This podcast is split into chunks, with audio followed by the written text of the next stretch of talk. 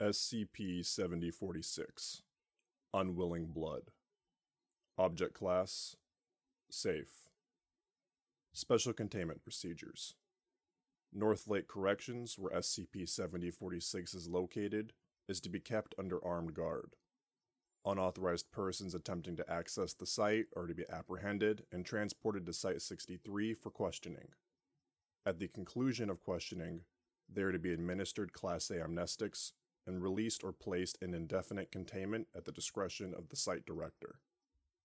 Description SCP 7046 is a cell block in North Lake Corrections, an abandoned corrections facility near Winnipeg, Manitoba. When the facility was in use, SCP 7046 served as a low security wing. North Lake Corrections was abandoned in October 1983 after a fire destroyed another cell block and heavily damaged the prison's administrative building. SCP 7046's anomalous properties are the result of thaumaturgic modification, which occurred approximately six months prior to its discovery. Its plumbing and electrical systems are fully functional, despite the building lacking any apparent source of water or electricity. Its exterior walls dampen sound made inside the structure, preventing them from being detected by observers outside. These walls also display evidence of thaumaturgic modification, which once imbued them with cognitohazardous effects that discouraged observers from entering SCP 7046. However, these modifications were deliberately disabled prior to the object's discovery, and presently have no effect. Some cells inside SCP 7046 display no anomalous properties beyond those found throughout the structure. They appear not to have been recently inhabited, and their contents display damage and deterioration consistent with the object's 18 years of abandonment. However, at the time of SCP 7046's discovery, 296 of its cells were fully furnished and had been subject to further thaumaturgic modifications. These cells have been designated SCP 7046 1. Instances of SCP 7046 1 are resistant to damage. Their walls, floors, ceilings, and bars can withstand forces greater than 3,000 newtons and are unaffected by both high caliber firearms and light explosives. At the time of SCP 7046's discovery, 251 of the 296 SCP 7046 1 instances either appeared to have recently housed or still housed up to two human prisoners. Each cell is furnished with a bunk bed, a toilet, a desk, and a small television. The other 45 cells had straw covering their floors and contained troughs for food and water. These cells appear to have each housed a single bovine until shortly before SCP 7046's discovery. SCP 7046's mess hall houses SCP 7046 2, a large mechanical apparatus consisting of a 2,000 liter tank, a pump, a large ring shaped pipe, a circular arrangement of seven altars, and a disposal unit. The pipe's interior is inscribed with thaumaturgic symbols.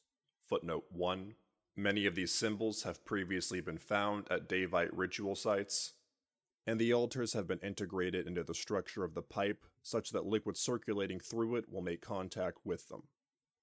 Upon activation, SCP 7046 2 will pump the contents of its tank into its pipe and circulate them seven times before diverting them to the disposal unit. The apparatus's interior is stained with human and bovine blood, DNA from which matches that of human and bovine subjects found on site at the time of the object's discovery. At the time of discovery, SCP 7046 2's disposal unit contained 2,000 liters of a mixture of human blood, bovine blood, and water. Discovery On January 13, 2002, a Foundation agent embedded within local emergency services alerted the Foundation to a call requesting medical attention for 110 persons located in SCP 7046 each of whom had experienced severe blood loss. Foundation agents, including medical personnel, were dispatched to secure the site. When they arrived, the site contained 515 human and 45 bovine subjects. All but 12 of these human subjects were later identified as a missing person who had vanished from somewhere in North America, footnote 2, Each of them had last been seen somewhere within 1600 kilometers of SCP 7046 during the previous six months. The remains of all 45 bovine subjects, along with 405 of the human subjects, were found near SCP 7046 2 and have been fully exsanguated. The remaining humans were found inside instances of SCP 7046 1.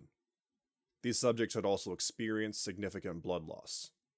Of these, 21 had expired prior to the arrival of Foundation personnel, and another three expired while in Foundation custody. The remaining subjects were successfully resuscitated and transported to Site 63 for questioning. The subjects' accounts were largely concordant with one another and described them being abducted and held inside SCP 7046 by a small group of individuals who forcibly extracted blood from them at weekly intervals. Descriptions of this group's apparent leader matched Cassidy Redwood, a person of interest who was at large when SCP 7046 was discovered. For transcripts of these interviews, see Interview Log 7046-A. Upon the conclusion of their medical treatment, survivors were treated with Class C amnestics and returned to their families. By the time treatment of survivors had concluded, information leakage by Cassidy Redwood had made the public aware of many of the mundane facts surrounding their disappearances, which forced the Foundation to employ a cover story that was compatible with these elements. Therefore, the survivors' memory loss was explained by the claim that Redwood had kept them in medically induced comas for the entirety of their captivity. Addendum 7046 1. On January 13, 2002, shortly before the discovery of SCP 7046, Agent Redacted, an undercover agent embedded within Group of Interest 3088, the Church of the Second Hytoth, alerted the Foundation to a general notice issued to the group's members by its leadership. All Ortothans here. We regret to bring you grave and lamentable news. Church leadership has discovered that Cassidy Redwood, Ave Emak, priest of the Winnipeg Ortothan Church, has committed the greatest of blasphemies. She has betrayed her office, the church, and the Holy Fourth by abducting hundreds of outsiders, who she is holding in an unknown location, so she may harvest their unwilling blood for blasphemous sacrifice. Her guilt is not in doubt. Less than one year ago, Miss Redwood petitioned church leadership for assistance with the ritual that would have required recurring blood offerings by just over 500 participants. In the months since she was denied Ortothan blood for this purpose, a pattern of disappearances has afflicted a large area centered around Winnipeg. These vanishings have been too similar to lack a common cause. Most victims have been young men, every victim has lived alone, and all have disappeared from their home during the night, leaving no sign of a struggle. However, the large size of the area in which the vanishings have taken place precludes the idea that their common cause was mundane. When a band of warriors arrived at the Winnipeg or Ortothan Church with orders to detain and question Miss Redwood, they found that she had fled after receiving advanced warning of their approach. The church regards this flight as an admission to guilt. Cassidy Redwood is to be regarded as a traitor, blasphemer, and a fugitive. All the faithful are directed to provide any information they possess which might aid in her apprehension and are warned that all who aid or shelter her will join her in receiving the Church's justice. May the fourth be eternal. Koru Archpriest Farah Ontius. Immediately after Agent Redacted reported this message to Site Director Forrester, Mobile Task Force Omega 22, clotting agents, was mobilized to locate and apprehend her. Shortly after interrogations of the survivors from SCP 7046 began, Site Director Forrester noted the apparent relevance of this notice to SCP 7046. Addendum 7046 2 Recovered Materials. On January 14, 2002, Agent Redacted was instructed to infiltrate Cassidy Redwood's office at the Winnipeg Ortothan Church in hopes of obtaining clues as to her whereabouts. He succeeded, obtaining several documents and accessing Redwood's computer. On said computer, Agent Redacted found records of correspondence between Cassidy Redwood and Group of Interest 3088's leadership. A selection of these materials is presented below. Those wishing to access other material recovered from Redwood's office should contact Site Director Forrester. Recovered materials. Date January 5th, 2001. From Redwood Cassidy at secondhightoth.org. Response Proposal Venerable leaders, I hope this finds you well, and I thank you for your willingness to hear my proposal.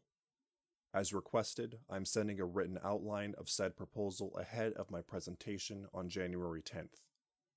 As you examine this material, you will no doubt note that my proposal is radical and ambitious. However, desperate times call for desperate measures, and we are currently living through the most desperate times in the history of our universe. The death of the Holy Sixth has left the universe with only one protector against the Vorutuit threat placing it in greater peril than it has ever faced. The ritual I've designed to reverse the situation is, beyond question, ambitious. However, it is also the culmination of months of intense study, calculation, and experimentation, which demonstrates that its efficacy, should it be carried out, is equally beyond question. Only now that I can demonstrate its effectiveness with such certainty do I dare present it to church leadership. As you have requested, the body of this email contains only a summary of the proposal, but I have attached a larger document which outlines its extensive theoretical basis. Footnote 3 Personnel with Level 3 clearance or higher may request access to any document mentioned in these materials. Resurrection of the dead is a long solved problem in the field of magic. It is simply a matter of collecting life energy and channeling it into the remains of the entity you wish to raise. Even a novice mage can resurrect an insect by donating a small amount of their own life energy to it. Human resurrection requires more life energy than a single mage can safely donate, but it can be accomplished by pooling donations from many people. To be sure, the gulf between a human and a god is far greater than that between an insect and a human, but this does not make the resurrection of a god impossible. It only increases the amount of energy it requires. It might be said that the purpose of the Ortothan religion is to donate life energy, in the form of blood, to the Holy Seven to forestall their deaths. Altering our rites so they reverse death merely requires us to alter them to match existing resurrection rituals and increase the amount of energy offered. The ritual I have designed does precisely these things, and when enacted, it will restore Euron Luisan to life and return her to full glory. As stated, a full technical explanation of this ritual and the reasoning behind it may be found in the attached document.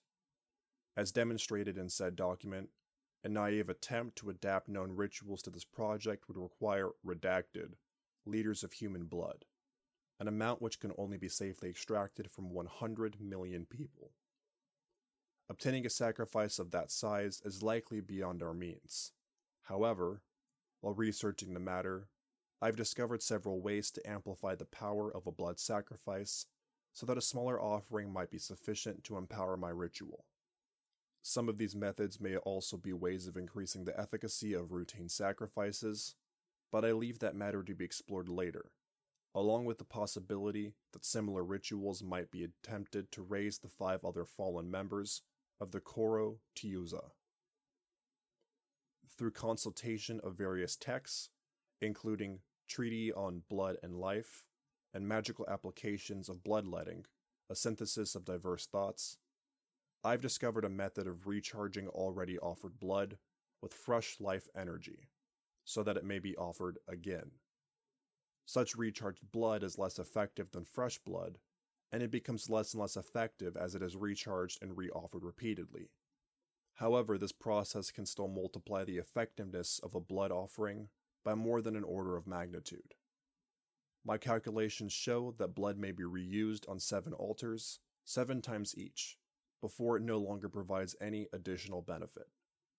This reduces the amount of blood required to perform the ritual to about redacted liters, which could be safely extracted from slightly more than 4 million people. This alone makes the ritual possible for the church to perform with its current membership by use of altars made from magically significant material, including redacted, as it is already done for some significant rituals, the effectiveness of sacrifices may be increased further, reducing the required amount to redacted liters, which could be safely extracted from 30,000 people. I've developed a technique to split the ritual into 14 stages, each of which would call for a portion of the required offering. By performing these stages at weekly intervals, ample time for its blood donors to recover, the number of people required to safely perform the ritual may be reduced to 4,000. Standard practice forbids the blood of non sentient creatures from being used in Ertothan rituals, as this empowers the Holy Seven in a distorted way.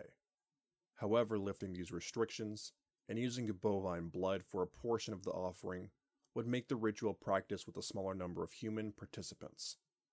This may cause intellectual deficits in the ritual target, but, done in moderation, would still leave her with superhuman intelligence, likely making it trivial for him. Footnote 4 In Ertothan mythology, the divine is said to transcend gender. Consequently, Ertothans often switch rapidly between pronouns when referring to their gods. To reverse these deficits, at my suggested ratio, this would allow the ritual to employ the blood of 516 people and 45 adult bovines, none of whom would be lastingly harmed. Once again, I recognize the ambitiousness of this project, but I hope this outline and the attached document demonstrates that it is the product of careful calculation, not blind optimism. I further hope church leadership will regard it as worthy of their serious consideration and approval. The universe cannot be left with only a single protector. We must use any available means to restore the ranks of the Holy Seven so that they may continue their holy work. May the Seven be eternal. Iva Ivamok Priest Cassidy Redwood. Date January 15th, 2001. From Antiasfara at secondhightoth.org. 2. Redwood Cassidy at secondhightoth.org. Response Your proposed ritual. Fellow believer, we thank you for the time and effort that went into the proposal you've presented on Wednesday. Your presentation and the extensive calculations that accompanied it clearly show that your proposal is far more than a passing whim. We do not doubt that it was born from sincere and admirable concern for the Church, the Holy Seven, and the Hytoth they protect.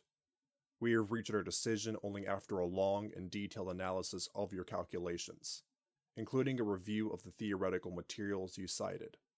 A detailed account of this analysis is attached to this email. Unfortunately, that analysis revealed several conceptual failings in your ritual, which led us to believe it would be ineffective. Your calculations severely underestimate the amount of life energy required to resurrect a being of Euron Luizen's power. They also assume that restoring minimum vital activity to the Sixth would allow them to heal the remaining damage themselves with their own magic, but it is more likely that the energy would simply leak back out of her, just as if you were to infuse an analogous minuscule amount of energy into a dead human.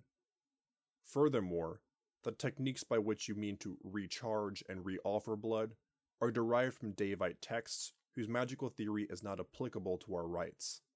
Indeed, the resurrection ritual you adapted was likewise designed for vulgar blood magic, which may negate rather than modify the Ertothan rite you mean to pair it with. Worse still, your proposal to use bovine blood is contrary to the Church's ethical principles, as no non sentient animal could ever be said to willingly offer its blood. You were right to speculate that the improvements you propose, if effective, would be applicable to the Church's routine sacrifices. Indeed, if said improvements were effective, they would have been used in standard Ertothan rites since the beginning of our religion. They have not been, because they are not effective. Therefore, we regret to inform you of our unanimous decision not to allocate any resources to your project. We understand that this is likely disappointing, and we emphasize that we do not mean to insult or dismiss the work and expertise that went into your proposal.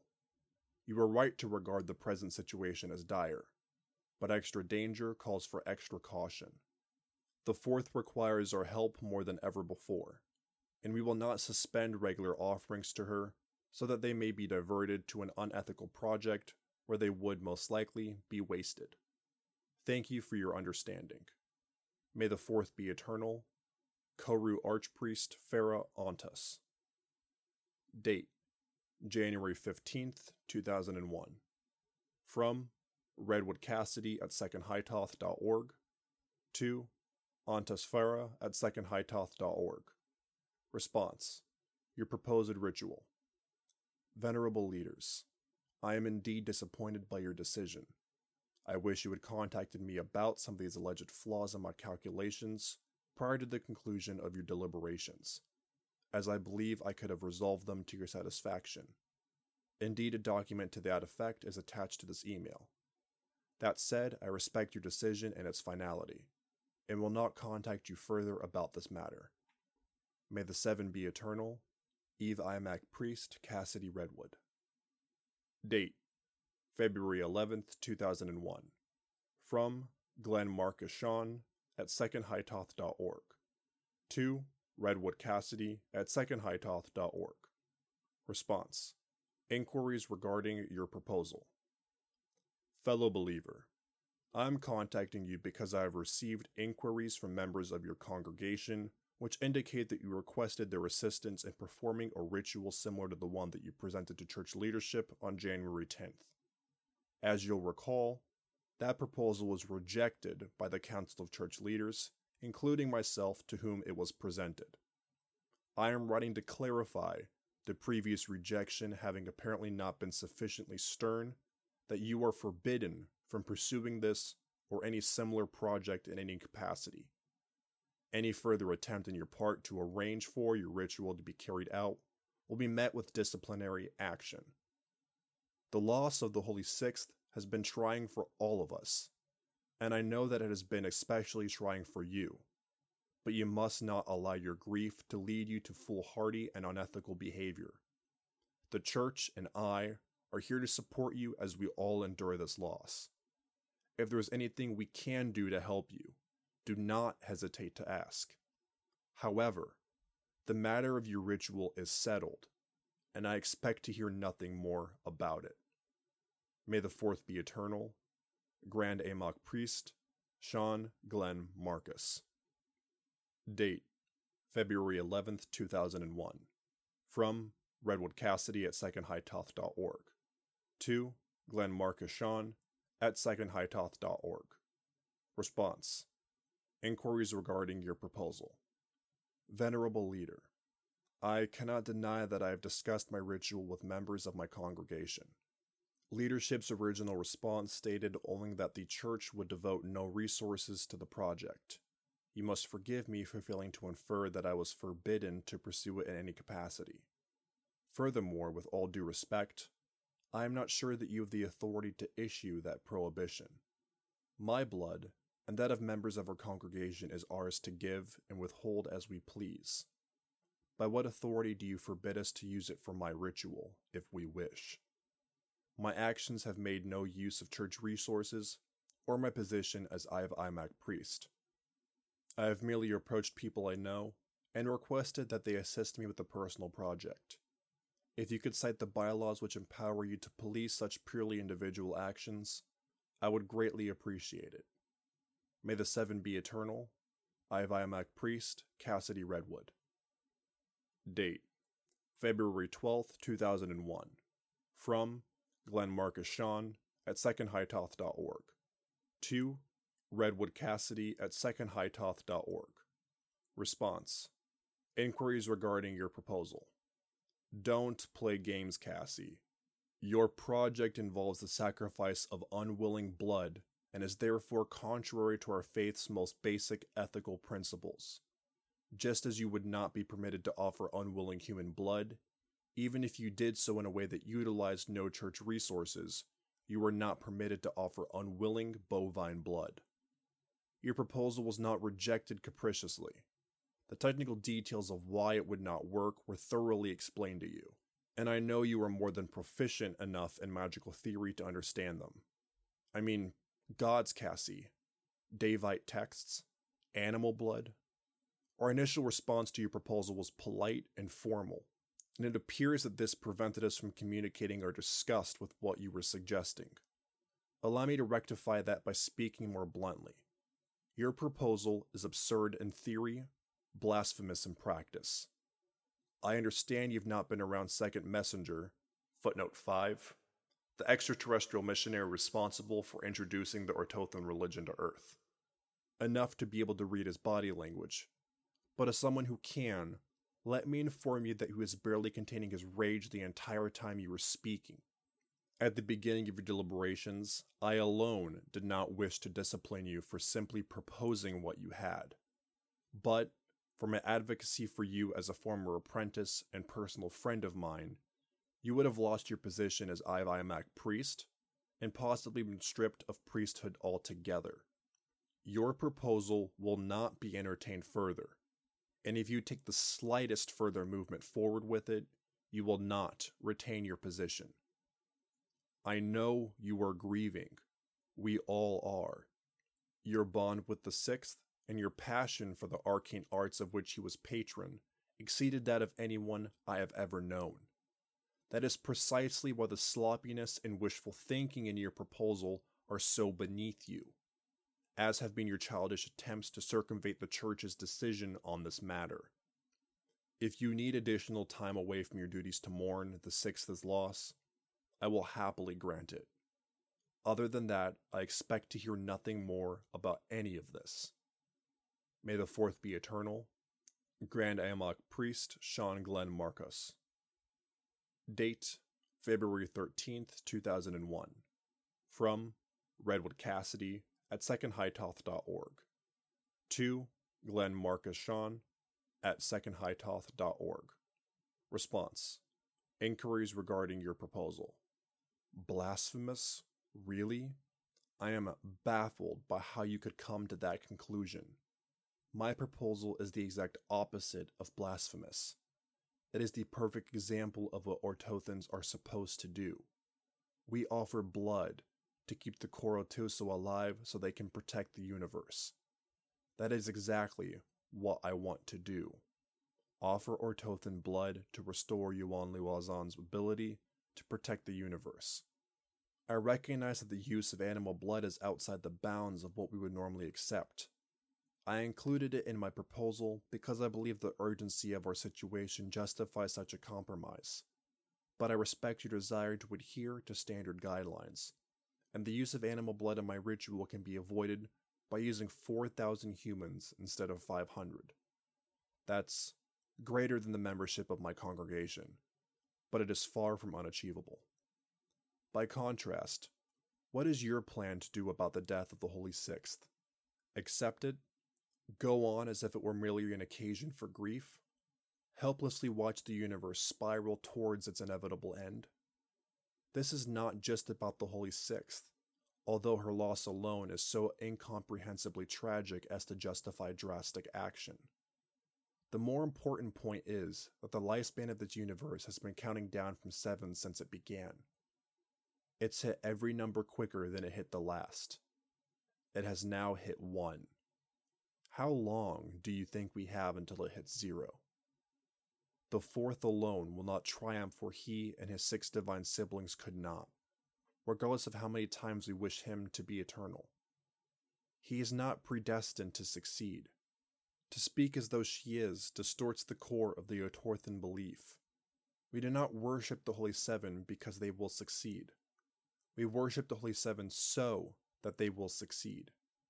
You are deluding yourself if you think our routine offerings are still enough to ensure that success.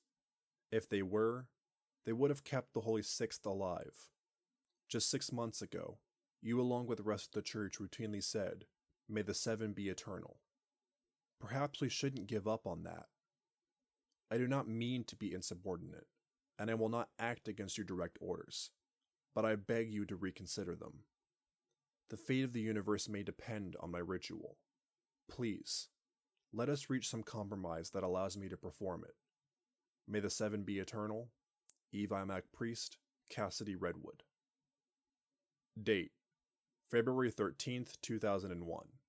From Glenn Marcus Sean at secondhightoth.org. To Redwood Cassidy at secondhightoth.org. Response Inquiries regarding your proposal. Fellow believer, you are suspended from your duties as Ive Imac priest for 30 days. I do not intend this as a punishment. I take this action out of concern, not anger.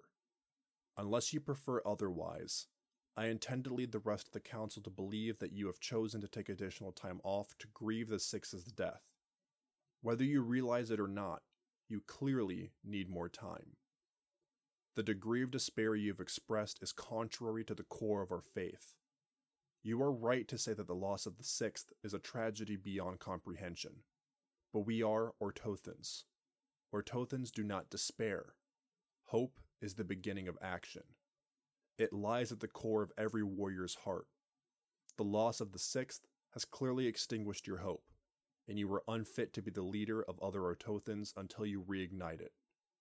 Reflect, travel, do whatever you must to restore your hope in the power of the Fourth to protect the universe. When you do, we will welcome you back into your position. May the Fourth be eternal. Grand Imac Priest, Sean Glenn Marcus. Date February 13th, 2001. From Redwood Cassidy at secondhightoth.org. To Glenn Marcus Sean at secondhightoth.org. Response Inquiries regarding your proposal. I'm not the one who's lost hope. I'm not the one who wants to lie down and accept what's happening. Hope is precisely what motivates me to not accept the universe's coming death. If there are flaws in my ritual, they can be fixed. I am open to critique and delight in the proposal that my ritual could be improved. I want nothing more than for the odds of its success to be maximized. But I must be allowed to perform it. The universe will die otherwise. Some part of you must understand that. Please, let me return hope to all of creation. May the seven be eternal. Iviamac Priest, Cassidy Redwood. Date February 13th, 2001. From Glenn Marcus Sean at secondhightoth.org to Redwood Cassidy at secondhightoth.org. Response Inquiries regarding your proposal. Fellow believer, it is not all of creation that has lost hope, but you alone. I hope you have a productive rest. May the fourth be eternal. Grand Iamok Priest, Sean Glenn Marcus. Date March 15th, 2001.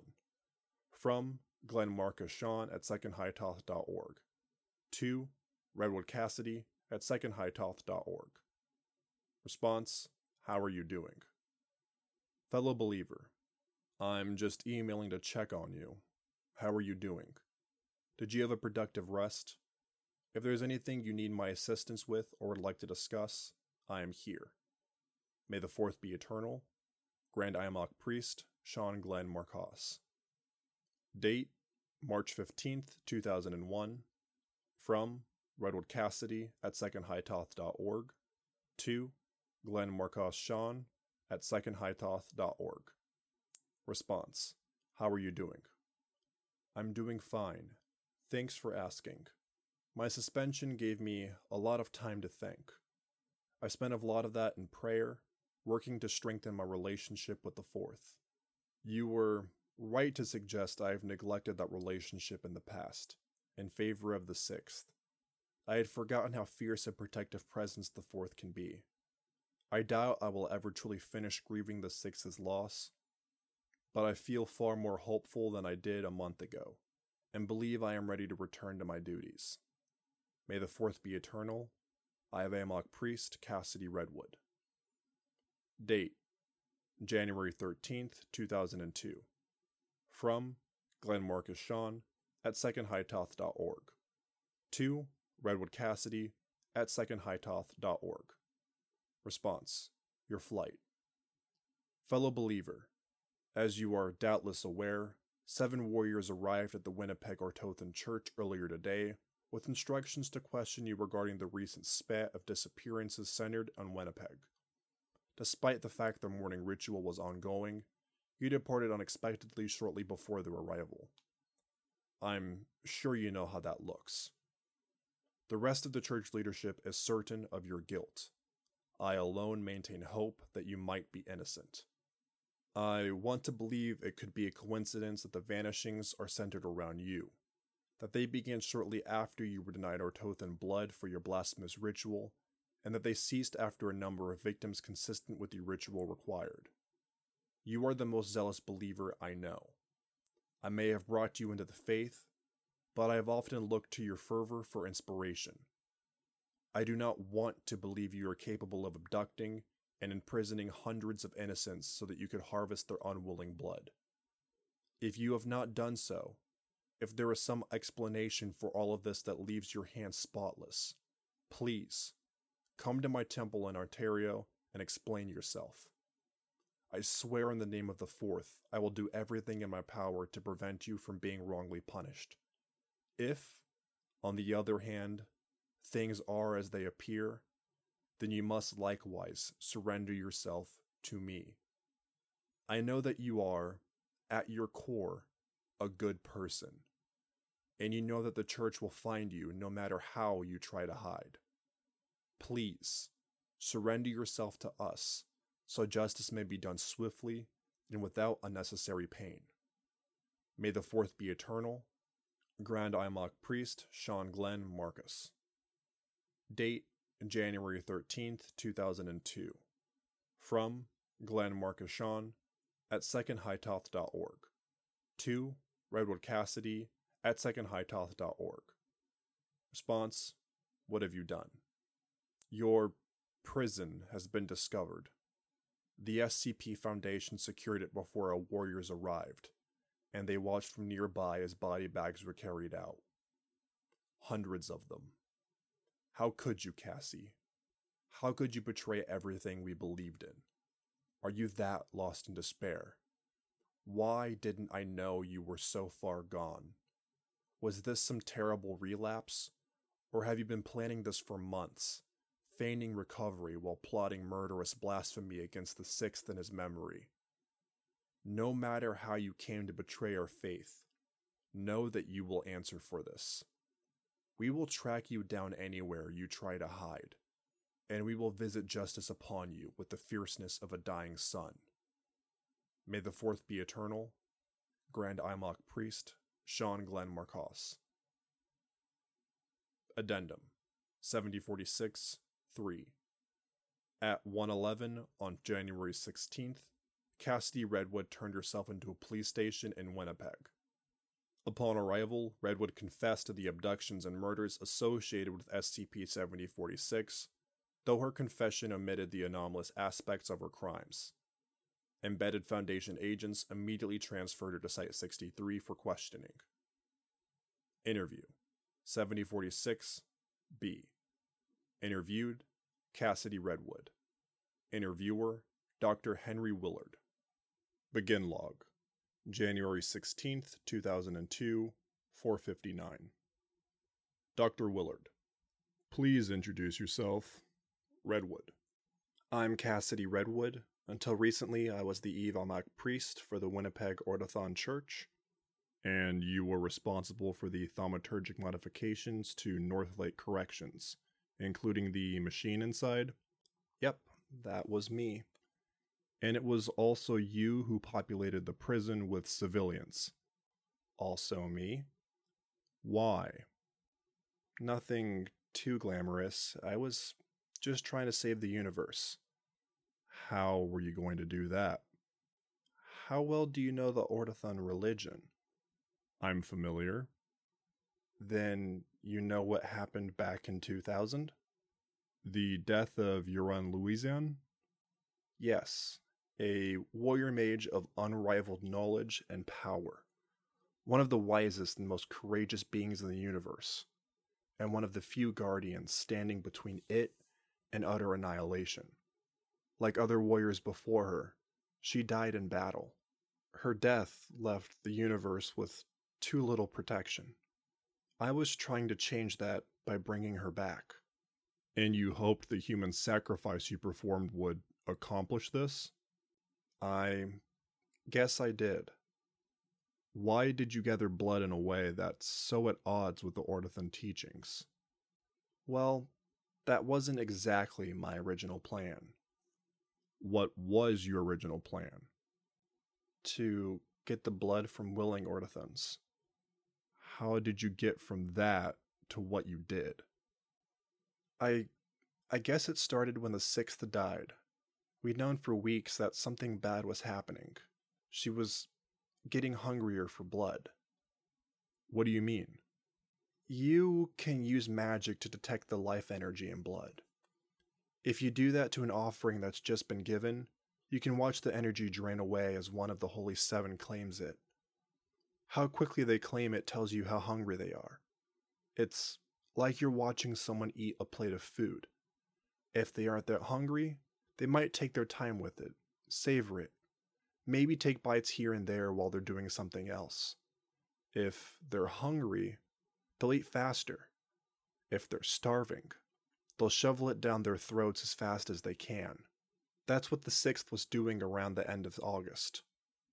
Offerings that would normally take several seconds to consume would disappear in an instant. This wasn't the first time we'd seen that.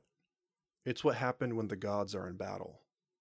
They need blood in the first place because their bodies constantly bleed. When their enemies are wounding them, they bleed more than usual, which makes them need more blood. How often does this happen? They're warriors. They do battle all the time. That's why we didn't think much of it at first. We increased our sacrifices and encouraged the flock to direct more to the sixth, but that's all. We just thought it was another battle. I wish I'd known. I'd give anything to know which prayer would be the last one. There's so much I I would have said. I didn't though. I just said the same prayer I'd said every night for the last 20 years. Then, at 3 a.m., I was awoken by a call from Sean.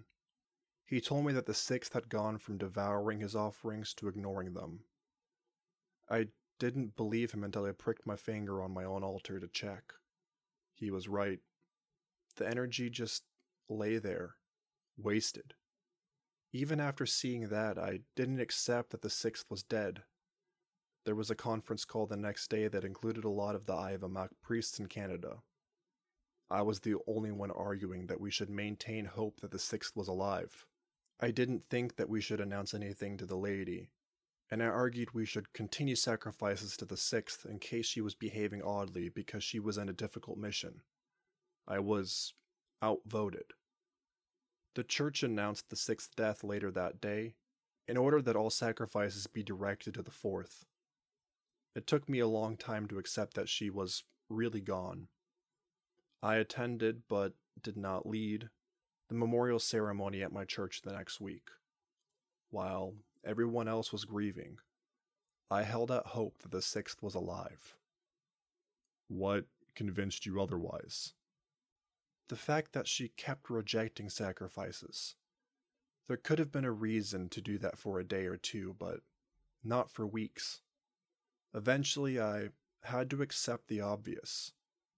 Euron Louis-Jean was dead, and that meant the universe was doomed. How, how does that follow? There was only one god left, alone in a battle that already claimed six others. How long could it be before he fell too? Ortothans are supposed to be stalwart, to never let our hope falter, even in the face of incomprehensible tragedy. In front of my congregation, I spoke and acted as if, despite what had happened to all of her comrades, the fourth would be eternal I don't know how I said it with a straight face. For billions of years, Ortothans have incessantly wished for our gods to be eternal, even as they perished one by one. Why should the fourth be any different? I couldn't just cling to the delusion that everything would work out. The fact is, without the sixth, the fourth isn't going to last much longer, and once he dies, the universe will too. Knowing that, that everything and everyone around me would soon be devoured by the Vortet was a kind of hell. Everything I did felt empty. Nothing I made, no one I helped, nothing I learned would last long enough to mean anything. I asked Sean to give me some time off to process things, and he was very understanding. I took October and November off. It was during that time that the idea of resurrecting the sixth first occurred to me. That's quite a goal. I thought so too. I tried to tell myself it was just wishful thinking, that I would be better off moving on, but how could I move on? How could I just ignore what was going to happen? At first, I just hoped someone else would do it. There are countless Ordothunus civilizations in the universe, most of them larger than primitives like us can imagine. I told myself one of them must have the knowledge and resources to bring her back. That didn't happen, though. Week after week passed and nothing changed. After a few months, I realized that if some far off Ortothan civilization was going to do it, they would have by now. That's where a reasonable person would have let go. They would have accepted that if countless galaxies full of super advanced aliens couldn't bring the sixth back, I couldn't either. I wasn't reasonable, though. I was drowning in grief, and like anyone who's drowning, I grasped at anything I could to pull myself back up. So, before I gave up on the idea, I decided to work through the problem myself and see what I could come up with. I told myself I was just trying to prove it was impossible so I could stop thinking about it. That was bullshit, though. I was hoping to find exactly what I did. You found it was possible? If you make some very, very generous assumptions and have access to more blood than I had any hope of obtaining, yes. It should theoretically be possible to restore enough vitality to the six that he might be able to heal himself the rest of the way with his own magic. I should have given up when I saw I'd need a hundred million people to do it, but that was still more hope than I had since he died, so before I abandoned the idea, I decided to see if I could find a way to reduce that amount of blood required. I pored through every book I owned, silently begging to find something that could help, and eventually, I thought that I had. In fact, I thought I'd found several ways of making my sacrifices more efficient, which I could stack on top of each other to decrease the amount of blood I needed to a manageable level. I was ecstatic when I did the calculations. With just a few hundred people and a few dozen cows working together for 14 weeks, I could bring the sixth back I took it to the church right away. Some of what I wanted to do was against the normal rules, and some of my sources were unsavory, but I thought that they would see the necessity of the project and be willing to look past that. But they weren't. No. Even if they had been willing to look past the animal blood, they thought my ritual wouldn't work. I guess they've been vindicated on that front. Maybe I should have known. I'm not some amateur mage. Every reason they gave for why it wouldn't work was something I knew about and thought I'd solved. Looking back, I feel like some part of me knew, but that's probably just hindsight. At the time, I thought my doubts were just anxiety about the grandeur of what I was attempting. I was surprised when leadership turned me down. What did you do after they did? First, I tried to find ways around their decision. Strictly speaking, the refusal to dedicate any resources to my project just meant I couldn't order my congregation to assist me with my ritual. I could still try to find 515 other Ortothans who would do it as a personal favor to me. I started asking around. Several of my friends agreed to help, but most people were confused as to why such an important project was being managed by me and not church leadership. Some of them asked Sean about it, and he was mad that I tried to go behind his back. He told me to abandon any attempt to carry out the ritual. I told him I would, but I didn't. I just started to make sure I was alone with people when I asked them, and I wiped their memories if they said no. I got a few more co conspirators that way. I wasn't the only one who was worried about whether the Fourth would be able to defend the universe on her own.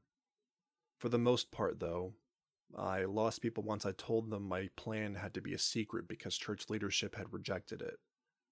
People assumed leadership knew better than I did. Where did that leave you? Depressed, hopeless, sure the universe was going to be destroyed because of the church's decision. Then, one day, while I was driving home from ritual, I had a thought that reignited my hope. The church aren't the only people in the world. Every day, I was surrounded by people who, thanks to you and yours, had been denied access to anything supernatural. Their world is as blank and meaningless as mine felt, devoid of real magic and true gods. To them, problems that I could wish away in an instant are life ruining or life ending crises, one they would do anything to get out of. I decided I'd find people outside the veil who desperately needed something only magic could give them, and offer them those things in exchange for their blood. That's in contrast with your church's general policy regarding the veil.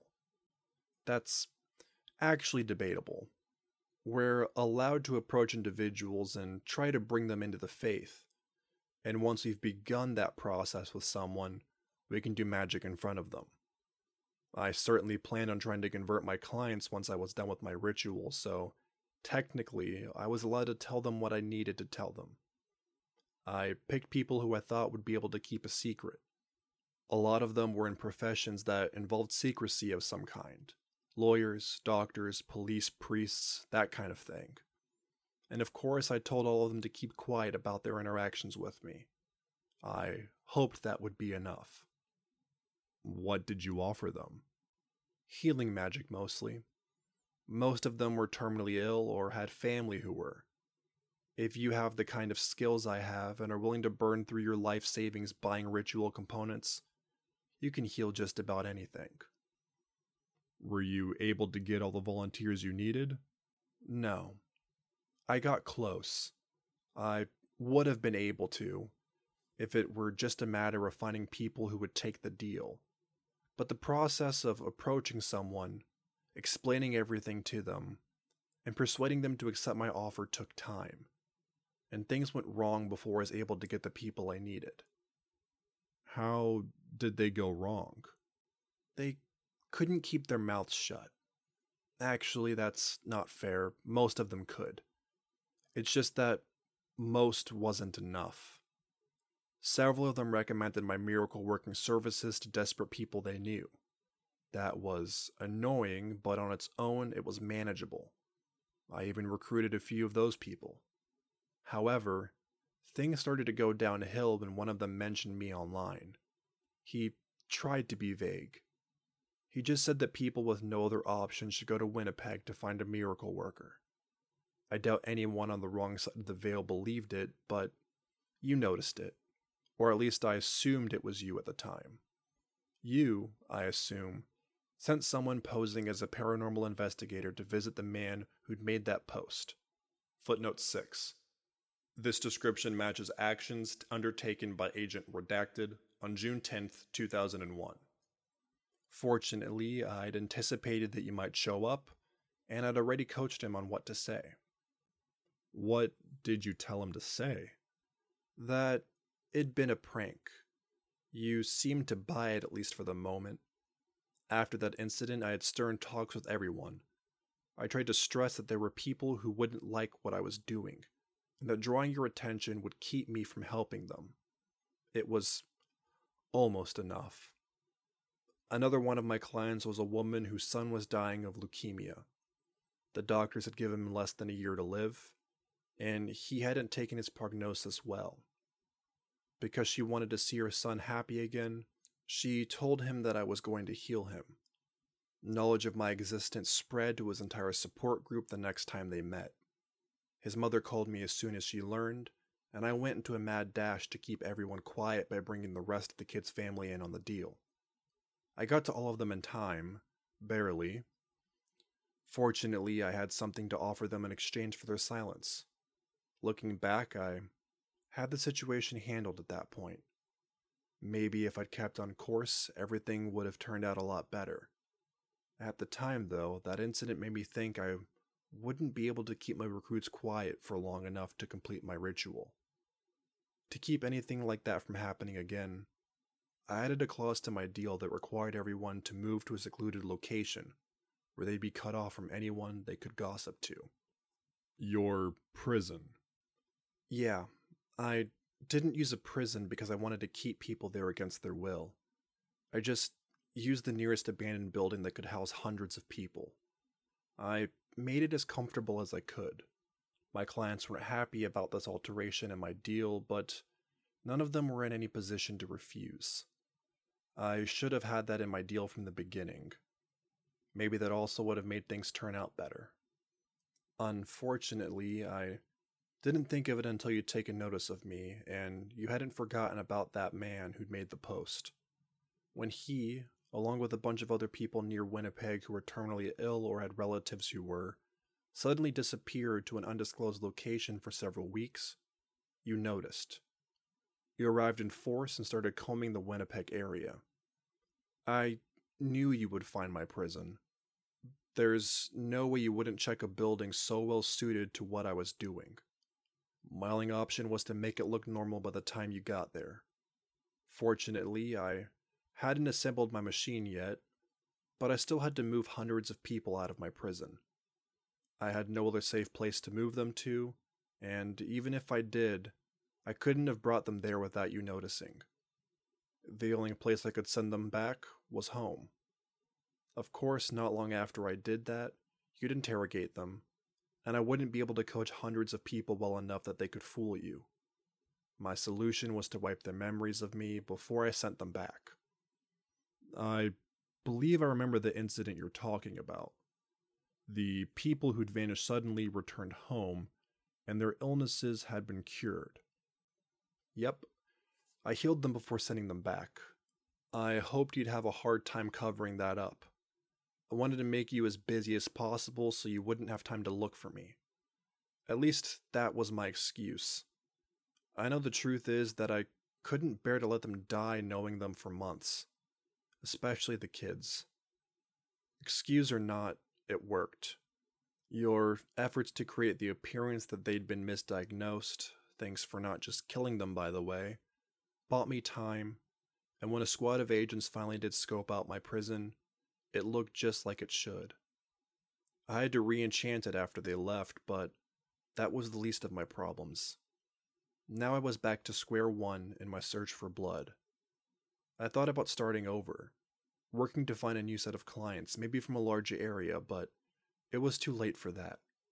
You'd have already made the connections between Winnipeg and mysterious long vacations taken by terminally ill people and their relatives. Even if I teleported all over North America to find new clients, you'd know where to look for me. Why draw from a limited radius at all? Have you ever cast a teleportation spell? I strained to get as far as I did. In any case, pulling from a larger area wasn't enough anymore. I had to find some other way of recruiting people. Something that would look different enough to you that you wouldn't realize it was connected to what I'd been doing before. Also, because I'd gone through with healing everyone, I'd used up my ritual components I'd bought. I didn't have the money to buy that many again. For days, I tried to think of an alternative to what I wound up doing, but I couldn't. Only desperate people would agree to spend months living in an abandoned prison and that was precisely who I couldn't work with anymore. My only remaining option was not to give people a chance. So, you didn't? I was only planning to keep them there until I finished my ritual. Being confined to their cells for a few months wouldn't be pleasant for them, but neither would the destruction of the universe. I hoped that when I was done, I could explain everything to them. They would understand. Why not tell them before then? The last thing that would have done is comfort them.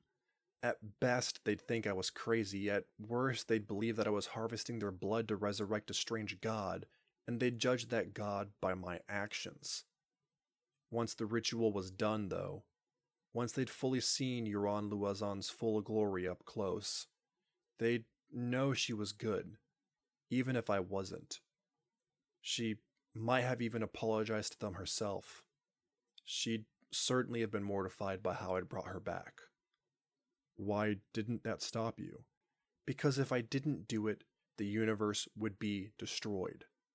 If I had to give up my place in the Hytoth, Footnote 7 The Ortothan Afterlife. to stop that from happening, it was worth it. You said earlier that your ritual was supposed to span 14 weeks, correct? Yes.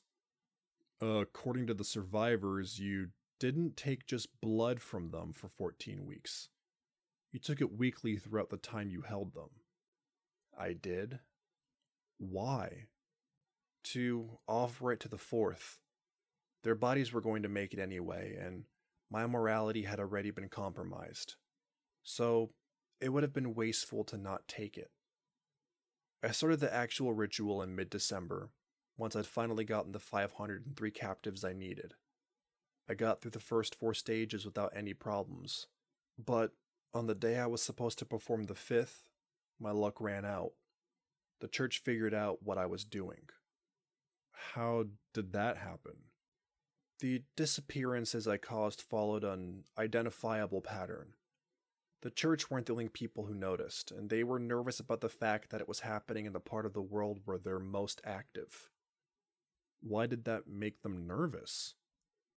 Partly because they were worried some of their enemies could be responsible, and partly because they were afraid you or the GOC would blame them for it. Those were excuses, of course. They really just wanted to protect innocent people. So they assembled a team to investigate the matter, and it only took them a few months to figure me out. They sent a group of warriors to apprehend me while I was leading ritual. One of my co conspirators warned me of their approach, so I wasn't captured then and there. But now the church is hunting me. I had powerful magic to help me hide, but they had equally powerful magic to help them find me. I knew I had about a day before they found my prison. Once that happened, they would arrive in force, imprison or kill me and my accomplices, destroy my machine, and send my victims home. All hope for my ritual, and with it, the universe would be lost. To finish my ritual in time, I had to perform the last 10 stages all at once. That meant I needed 10 times as much blood as I had planned to take from my prisoners at any one time. There was no way to get that much without killing most of them. I was horrified when I realized that, but I didn't even question whether I'd do it. Some of the others needed convincing, but not me. It would have been selfish to let the universe be destroyed, just to keep the blood of a few hundred people off my hands. So you didn't intend for any of the partially drained subjects to die? Of course not. Wait, did some of them? 24 of them did. No. No, that shouldn't. Damn it, I. I must have taken more blood than I meant to. Did your accomplices participate in the killings? There was a short panic discussion about whether we should go through with it, but it didn't take long for us to come to a consensus.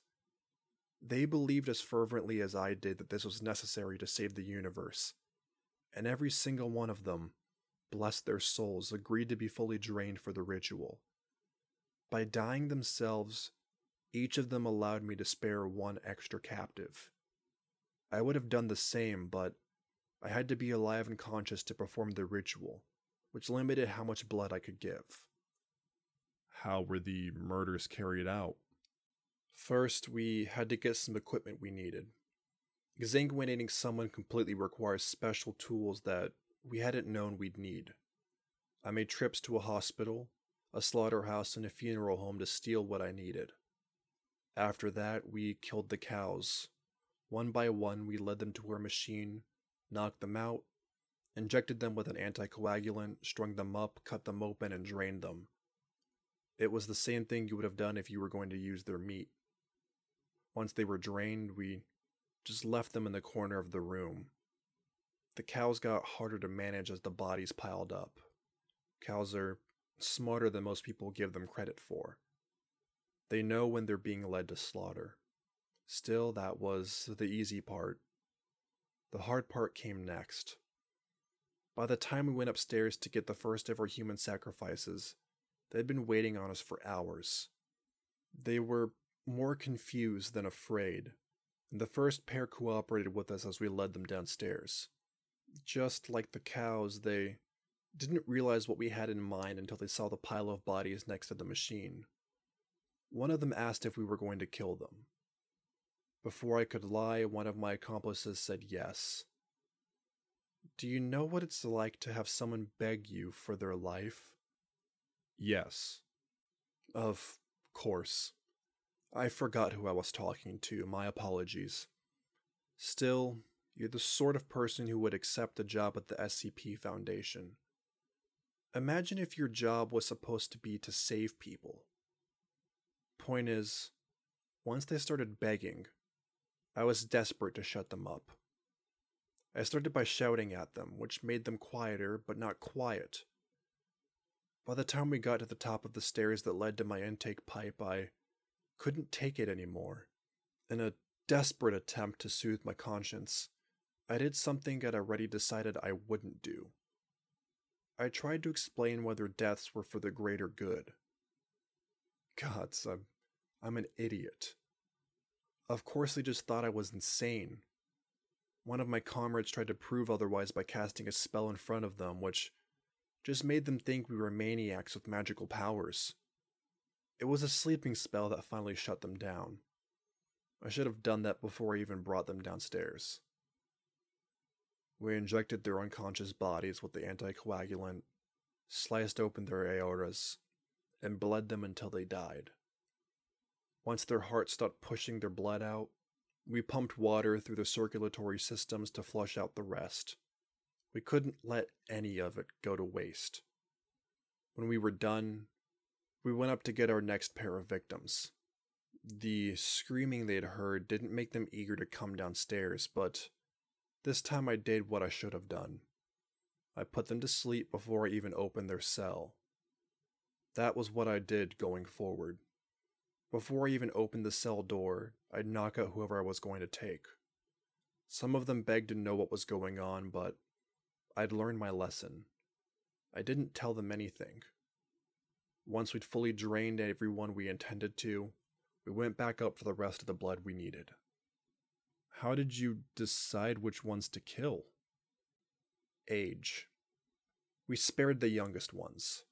Draining them wasn't any different than how we'd been doing it up until then, except we left the needle in longer. Of course, having liters of blood taken from you is a bit less pleasant than losing a spoonful or so, and I had trouble convincing some of them I wasn't bleeding them dry, but I could at least rest easy knowing that I wasn't. Except for a few dozen of them, I guess. In any case, when I was done with all my prisoners, I drained my friends. If I were a better person, the fact that they were willing would have made that the easiest part, but it didn't. Most of them had been my friends for decades. I'd known four of them since before Sean brought me into the faith. I'd known one of them since he was a child. I'd converted several of them. They'd still be living normal lives outside of the veil if it weren't for me, and I hadn't just killed them. I'd corrupted them first, made them into kidnappers and murderers with no Ioth to look forward to. I had no choice, though. The fate of the universe was more important. Euron Louison was more important. Once they were dead, I let some of my own blood into the machine, then turned it on. For over an hour, the blood of my victims circulated over my altars while I posed and chanted to direct their life energy to whatever remained of Euron Louison. When I was done, I called ambulances for my living victims and disabled the ruin work I'd done to keep people from entering the building. I settled in to wait for my work to pay off. I truly believed that Euron Louison was minutes away from appearing in his full glory. You must have expected her to be furious. Why didn't you flee? I thought about it. There wasn't any point. In the likely event that Euron Luezon was going to punish me, there'd be nothing I could do to get away from her. Also, I wanted to see the culmination of my work. What I'd accomplished would reroute the history of the universe.